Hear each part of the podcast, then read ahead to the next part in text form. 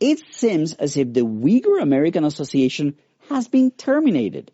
As you can see here, UAA has not filed a Form 990 in many years, or they marked in the form that they closed down. This document is from 2016.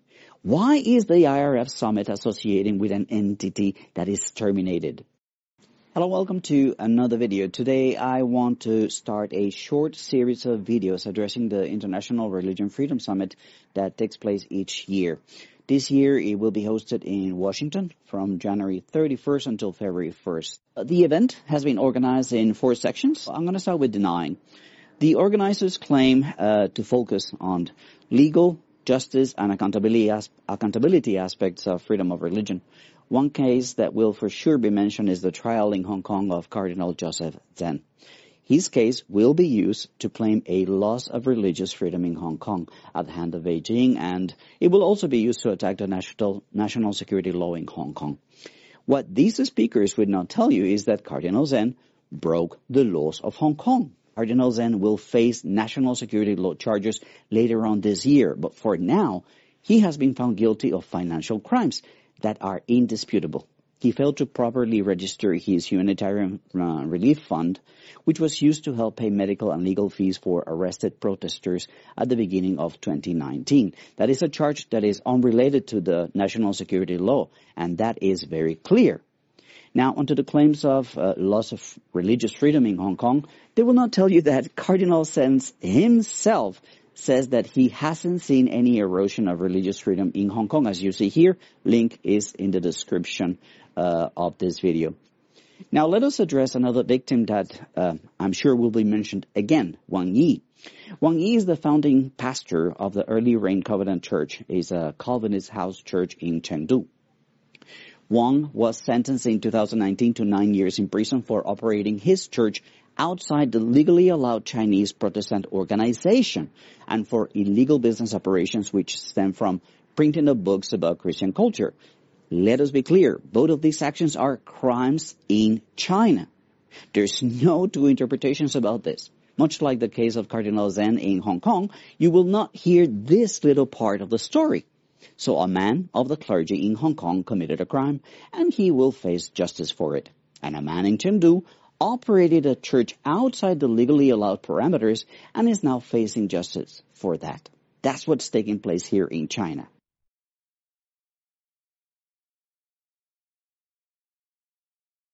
However, do you think the summit will discuss the legal, justice, and accountability aspects of freedom of religion when it comes to pedophilia in the Catholic Church? Do you think they will discuss the strange legal case of the late Australian Cardinal George Pell? If you don't know about it, in 2018, Cardinal Pell became the highest ranking Catholic official to be convicted of child sex abuse on five counts. One of those counts included oral penetration against two choir boys and St. Patrick's Cathedral in Melbourne, where they were witnesses. However, the sentence was overturned in April 2020. Why? How come? Or what about the case of the woman who disappeared at the Vatican? She was arrested at the Vatican and one day she just disappeared. But because it's the Vatican, we know nothing about it and we cannot demand an investigation. None of these cases will be discussed at the IRF summit or the thousands of allegations of pedophilia that riddle the churches through the world. They will discuss Cardinal Zen's paper documented crime and his punishment. And you should wonder why that is. The organizers say that the summit will highlight the importance of journalism and gathering evidence. I mentioned the summit seems to have an anti-China agenda, and I have no doubt it does. When entities like Epoch Times and New Tang Dynasty, both Falun Gong owned entities, are listed as partners in this event. What you won't hear is that in 2016 and 2017, this small, low-budget newspaper made two drastic changes that transform it into one of the country's most powerful digital publishers today. What did they do and how did they do that? First, they embraced Donald Trump, who they saw as an ally in their Falun Gong's fight against China. And second, they employed a novel strategy that involved creating dozens of Facebook pages, filling them with videos with clickbait titles that nurtured the racial bias inherent in a large percentage of Trump's voter base. To drive their point, of course, they both use white and Chinese faces, like Ming Minghui Wang's right here. She, of course, will be attending the summit again this year. When the IRF says that they care about gathering evidence, I wonder if they have ever come across any of the posts by the Epoch Times journalist and Falun Gong practitioner called Jennifer Zheng. Do the many honorable speakers and religious leaders from around the world who will speak at the IRF know, for example, that Jennifer Zheng recently reported that according to their founder, their leader of the Falun Gong, Mr. Li Hongzhi, 400 million Chinese died from COVID since 2020. 400 million. That is more than the entire population of the United States. Let that sink in for a second. But the best part of that reporting is that zero sources are given. Zero data to support it. Nothing. That is Jennifer's way of reporting. Think hard about your affiliation with entities like Falun Gong and Epoch Times and New Tang Dynasty. These partners that the IRF Summit brings into the fold, Mr. and Mrs. IRF Summit speaker, will reflect on your own ministry and the work that you do. Through this video, I've talked about indirectly um, how there is freedom to practice religions. There are religions in China. I could show you videos and photos of churches and mosques and congregations and people practicing their religions. I had a collection of photos of churches in China on my Twitter account, but since then it's been permanently suspended. So yes, you can practice your religion in China. However, there are high levels of government and societal restrictions on religion. The IRF members most likely adhere to the premise that humans come from religion, from a God. This is why, in most cases, cover is provided from justice, since many religions profess that there's an infallibility to their ministers on earth. On the other hand, is the premise that religion is a human creation, as such, humans are responsible and allowed to regulate this religion and its effects on society. I would like to leave you a moment to determine for yourselves where you stand on this important difference because it really explains the gulf between religion freedom in the West and in China. That first approach that humans are subservient to religion leads to abuses inside churches, such as those televangelists who preach the prosperity gospel and get rich from it, or, or healing through faith. And as I mentioned before, uh, they provide cover for actual crimes that take place inside churches. If you do not know what I'm talking about, you could search televangelist on YouTube and you'll see what level of dissonance can happen when this premise is followed. How much money did you pay for Tyler Perry's Gulfstream jet, for example? Well, for example, that's really none of your business, but. Isn't it the business of your donors? Listen, I paid you kind of caught me off guard here, okay? Now, let us move on to China and the principle that religion is a human creation then. To prevent these abuses that I just mentioned, China regulates churches. Period. Perhaps the most basic law is that religious leaders cannot spread anti-state messages or terrorist or violence or sedition messages from their pulpits. Harmony at the top of its priorities when it comes to protecting its people. Is that so bad? Is that an extreme? Isn't that actually desirable? Unfortunately, what the IRF summit will likely highlight as lack of religious freedom is that basic difference. I have no doubt that they will focus on Xinjiang. Nury Turkel, Rushan Abbas, the Uyghur American Association, the Uyghur Human Rights Project, and Campaign for Uyghurs. So, let's first remind every single attendee and a speaker at the IRF summit of the following facts. Documented by Western media, not Chinese. Let that be clear. Number one, NED, the National Endowment for Democracy, is a CIA front. This article right here from the Washington Post proves it beyond doubt.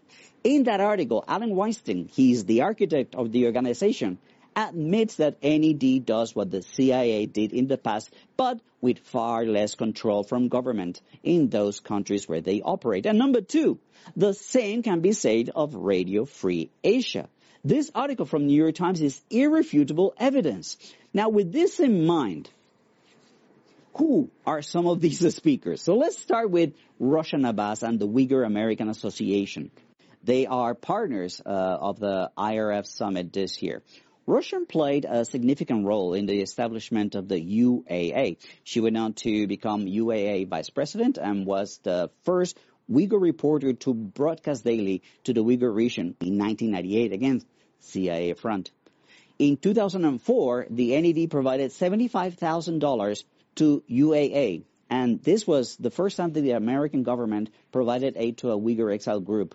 Um, on that same year, with a supporting grant again from uh, NED, the UAA founded the Uyghur Human Rights Project, or UHRP, of which Nury Turkel is chair. Nury, of course, is another speaker at IRF Summit this year. The worst part of all this is how Rushan Abbas actually backtracks on the truth.